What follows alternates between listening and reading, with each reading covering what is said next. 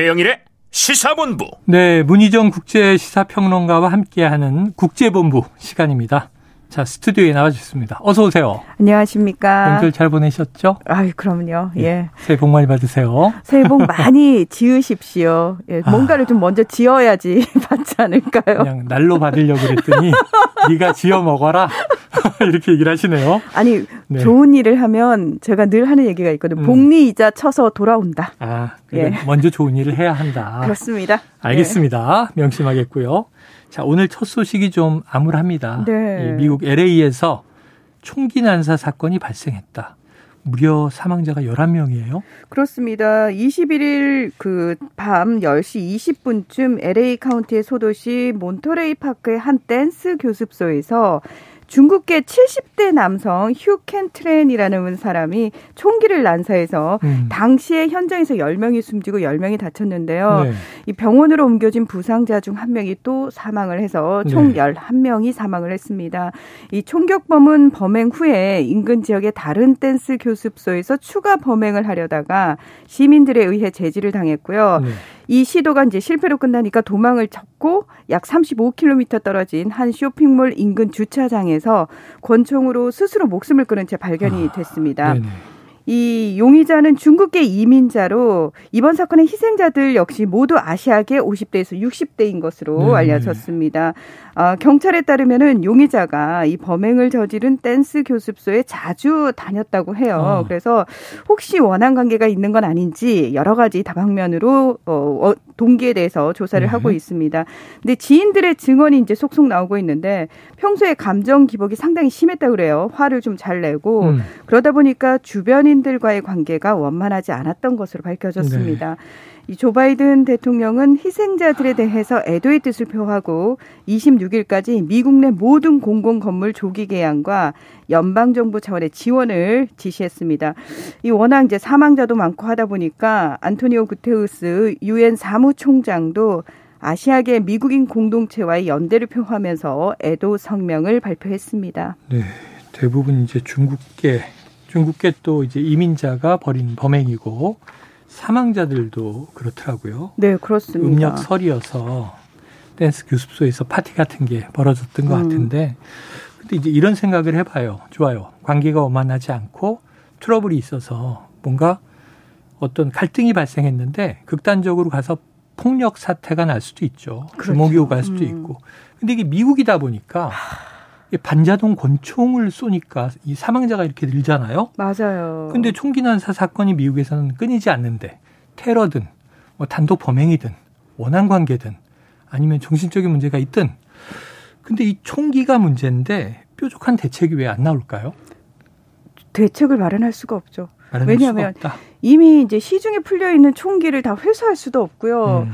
사실은 더 심각한 문제가 이 총기를 규제하려고 해도 네. 이 총기협회, 전미총기협회라고 해서 미국은 이제 로비가 합법이니까 그렇죠. 가장 큰 로비 단체라고 하는 거기서 민주당과 공화당, 뭐 여당 야당 가리지 음. 않고 모든 의원들한테 전방위적으로 엄청난 정치 후원금을 뿌렸어요. 네. 그러니까 규제법 자체가 의회에서 잘 통과가 안 됩니다. 음. 예. 그리고 이제 너무 안타깝게도 23일에도 캘리포니아 서부 버섯 농장에서 또 중국계가 네. 이렇게 총기를 난사해서 7명이 사망하는 사건이 발생을 했거든요. 네. 지금 계속해서 이제 총격 사건이 발생을 하고 있는데 물론 통계를 이제 어느 곳에서 집계하느냐에 따라서 살짝 다르긴 합니다만 아, 차이가 있지만 예, 차이가 있지만 지금 많은 곳에서는 33번째 총기 난사 사건이다라고 얘기를 네. 할 정도로 많습니다. 어, 지난해 5월에 아마 제가 이 시간에도 굉장히 많이 전해드렸는데 어린이 19명을 포함해가지고 21명이 목숨을 잃은 텍사스주 아. 유밸디 총기 참사, 네, 예, 네. 기억하실 겁니다. 근데 매번 이렇게 총기 난사 사건 발생할 때마다 아, 이젠 정말 규제돼야 된다라는 비판의 목소리 계속 나오거든요. 음. 제대로 규제된 적 없고요. 지금 그 국제 무기 조사 기관인 Small Arms Survey에 따르면은 2018년 기준으로 미국에는 3억 9천만 정의 총이 유통이 되고 있는데 어. 이게 전 세계 유통량의 40%에 해당을 합니다. 네, 네. 그러니까 미국 인구가 3억 3천만 명 정도밖에 안 되는데 그 그렇죠. 그 인구보다 많이 풀려 있다는 거예요. 음. 그러니까 1년에 지금 4만 명 정도가 총기 사고로 목숨을 잃고 있는데 현재 25개 주에서 면허 없이 총기를 소지할 수 있습니다. 네, 지금 한 달이 채 안 지났어요. 올해가 올 들어 33번째 총기 네. 사건이라고 하면 이게 어휴, 하루 한 번 이상 난다는 얘기인데. 그래서 바이든 대통령도 작년에 그 얘기를 했죠. 어, 정말 지긋지긋하다. 왜 네, 미국에서만 네네. 늘 이런 일이 벌어지냐. 아니, 그 총이 많으니까 그렇죠. 그렇죠. 거의 건샵을 이렇게 보면요. 저는 군대를 갔다 온 사람이잖아요. 그럼 이게 M16 소총 한정이 얼마나 위험한지를 알고 음. 그거를 정말 얼마나 조심스럽게 내무반에서 다 잠가놓고 군인들도 그렇죠. 그렇게 관리를 하는데 철저하게 관리하잖아요. 그걸 그냥 가게에서 팔다니요. 깜짝깜짝 놀랍니다. 맞습니다. 자, 그런데 또 같은 얘기가 있어요. 연장선상에. 음. 바로 전쟁이죠. 네. 총기가 더 많이, 대포까지, 또 이제 미사일까지 등장하는 자, 수많은 사람들의 생사가 달려 있습니다. 이 전쟁이 장기화되면서 지금 우크라이나가 서방 국가를 향해서 더 많이 지원해 달라 이렇게 촉구하고 있어요. 그렇습니다. 그러니까 그럼에도 불구하고 그동안 이제 미국과 서방 국가들은 솔직히 나토가 러시아와 직접적으로 이제 맞대응한다라는 느낌을 주지 않기 위해서 네. 공격용 무기는 사실 지원을 하지 않았어요. 방어용. 무기 그리고 이제 가장 최근 들어서 장갑차 정도를 더 지원을 해주겠다 이 음. 얘기까지 나왔거든요. 그런데 우크라이나 같은 경우에는 전쟁 초기부터 계속해서 공격용 무기 좀 지원해 달라라고 음. 얘기를 하고 있어요. 특히 이제 최근에는 왜 러시아군이 이제 전쟁의 약간 양상을 바꾼 게 예전엔 그냥 계속 밀고 들어왔거든요. 네네. 그러면은 이제 로켓 시스템을 통해 가지고 폭격을 할 수가 있었는데 네 이제는 러시아군이 약간 최전선에서 뒤로 물러난단 말이죠. 음. 그러다 보니까 우크라이나 군이 진격을 해야 돼요. 네네. 자, 진격을 하기 위해서는 어떤 무기가 좋을까? 탱크 달라 그러겠네요. 그렇습니다. 그 탱크 중에서도 특히 이제 독일의 독일의 주력 전차라고 아, 하죠. 레오파드. 예, 레오파드 2를 좀 달라라고 얘기를 계속하고 있는데 심지어 우크라이나 군을 이끌고 있는 장군은 대놓고 이렇게 얘기를 해요. 아, 이 러시아와 전투력의 차이를 좀 벌리기 위해서는 약 300대의 서방제 전차와 600대의 장갑차가 필요하다. 어. 이 레오파드 2는 사실 유럽 그 최소 13개국에서 약 2천여 대가 운용 중인데요. 네. 이 우크라이나 군 전력 강화에 필수적인 현대식 군용 차량으로 언급돼 왔습니다. 왜 그러냐 했더니 일단 다른 전차들하고 좀 비교를 해봤을 때 유지 보수 비용이 상당히 낮다는 거예요. 네네. 그리고 디젤 연료를 사용하고 있기 때문에 상당히 효율적입니다. 음. 게다가 예비 부품을 공급하기 위한 생산 라인 또한 갖춰져 있는 상황입니다. 네. 예. 하지만 지난 20일에 그러면 우크라이나에 이 레오파드 2를 공급할 것인가 지원할 것인가를 놓고 어왜 우크라이나 지원 50개국이 모여가지고 네. 우크라이나 네. 방위 연락 그룹이라는 회의를 계속해서 음. 개최를 하고 있거든요. 여기서 이제 지원이 결정이 되는데 여기서는 일단 불발이 됐어요. 네, 어렵다. 네. 자, 그런데 이제 폴란드가 있잖아요. 폴란드가 지원하고 있는데 우리는 레오파드 2 가지고 있어. 음. 우크라이나에 지원할게. 이렇게 밝혔어요. 그렇습니다. 폴란드 같은 경우에는 러시아가 우크라이나를 어, 속된 표현으로 치고 나면 다음은 자신들의 네, 순서라고 네, 네. 생각하기 때문에 굉장히 절박합니다. 그래서 음. 초창기부터 소련제 무기를 비롯해가지고 가장 많은 무기를 직접적으로 지원을 하고 있는 나라인데요. 그 이번에 레오파드 2도 폴란드가 먼저 나서서 우리가 14대 정도를 줄 수 있다라고 얘기를 했어요. 하지만 독일 정부의 승인이 필요합니다. 그래서 아무리 레오파드 2를 자신들이 가지고 있어도 독일 정부의 승인 없이는 지원을 해줄 수가 없는데 폴란드 정부가 우리 독일에 승인 요청하겠다라고 얘기를 했고요. 음. 뭐 승인 안 해주더라도 독자적으로라도 제공하겠다라고 얘기를 네. 했습니다. 독일 정부도 이제는 제 3국의 수출을 막지는 않겠다라는 입장까지는 오, 밝혔습니다. 자, 그런데 독일 내에서는 독일이 제2차 세계대전에 전쟁을 일으킨 범죄국 아닙니까? 그렇죠. 그러다 보니까 국민 상당수가 혹여라도 전쟁에 직접적으로 관여하는 것처럼 보이는 조금 더 많이 개입하게 되는 주력 전차를 우크라이나에 제공하는 데는 좀 부정적인 여론이 강하다고 합니다. 음. 그러니까 그동안 독일 정부도 아, 우리한테 레오파드 2 내놓으라고 하려면 미국도 너네 M1 에이브럼스 탱크 네네. 지원해라. 그렇죠. 너네가 먼저 하면 우리도 한다라는 어. 조건을 제시했는데 사실 이 우크라이나 입장에서는 미국 탱크는 살짝 부담스럽거든요. 항공유를 사용을 하고 음.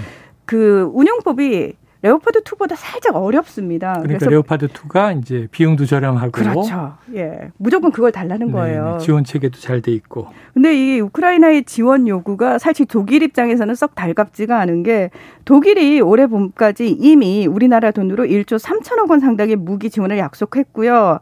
지금까지 총 44조 3천억 원 규모의 지원을 해 왔습니다. 음. 예. 어, 한편 유럽연합 외무장관들은 우크라이나에 대한 군사 지원을 위해서 6,700억 원을 추가로 투입하자 이런 합의까지 했습니다. 네. 우리도 걱정이네요. 공격 무기 달라고 우리한테도 또 우크라이나가 아, 얘기한 적이 있는데 맞습니다. 우리 K2 흑표 전차가 상당히 우수한 전차거든요. 자, 공격용 무기 지원은 상당히 좀 신중할 필요가 있는데 어쨌든 전쟁을 좀 빨리 끝내야 되는데 확전은 또 위험하고 걱정입니다. 다음 소식 잠깐 보죠. 자, 이스라엘에서 지금 사법 계약에 반대하는 대규모 시위가 벌어지고 있다. 이거 어떤 내용입니까? 네. 자, 이스라엘 같은 경우에는 이 시간 이제 계속 들으신 분들은 눈치채셨겠지만 정치적으로 상당히 혼란스럽습니다. 네. 지난 2년 6개월 사이에 총선이 무려 다섯 번이나 있었거든요. 음흠. 이 과정에서 이제 상당히 이제 우파 성향의 베냐민 네타냐후 총리라는 사람이 최장수 총리였는데 이제 물러나기도 했어요. 음, 그렇죠. 그런데 지난해 11월에 총선이 다시 있었고요. 음. 여기서 이 네타냐후 전 총리가 이끄는 리쿠드 당을 중심으로 이게 극우 정당들 그리고 음. 극단적인 유대교 정당들이 조금 의석을 많이 얻었습니다. 그 연정이 생겼죠? 그렇습니다. 그래서 토탈 6개 정당이 연립 정부를 구성을 했는데 지금까지 구성된 연정 중에서 가장 극우 성향입니다. 네네. 예. 이 네타냐후가 극우 정당들과 손을 잡고 1년 반 만에 다시 총리에 복귀하면서 아. 팔레스타인과의 갈등과 대립이 더 커질 거다 이런 우려 많았는데요. 네 아니나 다를까 이 극우 성향 정치인인 이타마르 뱅그비르라는 사람을 치안을 담당하는 국가안본부 장관에 임명을 네, 하게 됩니다. 네. 이거 팔레스타인에서 굉장히 싫어했거든요. 음. 근데 이 사람이 되자마자 무슨 집부터 했냐면 무슬림들만 예배가 가능한 성전 산이라는 곳이 있는데 여기를 방문을 해요. 아. 그래서 무슬림들하고 충돌을 지금 불러일으켰고요. 네네. 자, 이것만이 문제가 아닙니다. 이제 이스라엘 같은 경우에는 연성 헌법이라고 그래가지고 헌법을 이제 그러니까 우리처럼 이렇게 딱 정해진 헌법이 있는 음. 것이 아니라 계속해서 이제 법을 제정을 하면서 이거 헌법으로 네네. 규정을 할 수 있는 것들이 있는데 이것과 관련해 가지고 대법원의 사법심사 권한을 원천적으로 박탈을 하고요. 또 대법원이 내린 판결을 의회에서 과반이 동의를 하면 무력화시킬 수 있는 사법 계약까지 시도를 하고 있습니다. 근데 듣기만 해도 위험해 보이네요. 그렇죠. 예. 근데 진짜 이 법이 만약에 통과가 되면은 일단 그 극우 연정의 의석이 절반 이상인 64석이기 때문에 네. 원하는 어떤 법도 다 만들 수 있습니다. 음. 그리고 네타냐후 총리가 부패 혐의로 재판을 받고 있는데 이 재판에 영향을 끼칠 수도 있다라는 겁니다. 음. 그러다 보니까 야당과 법조계는 물론이고요. 지금 대학생들까지 나서 가지고 이스라엘의 민주주의가 위협을 받고 있다면서 대규모 반대 시위를 벌이고 있습니다. 네. 자, 이스라엘 상황이 좀 아슬아슬해 보이네요. 자, 우리는 삼권 분립이 이제 어쨌든 유지되고 있고요. 필요해 보이는데 이스라엘 어떻게 될까? 앞으로 지켜봐야 될 상황입니다. 자, 오늘은 여기까지 정리해 보죠. 지금까지 문희정 국제시사평론가와 국제본부 함께 했습니다. 오늘 말씀 고맙습니다. 네, 고맙습니다.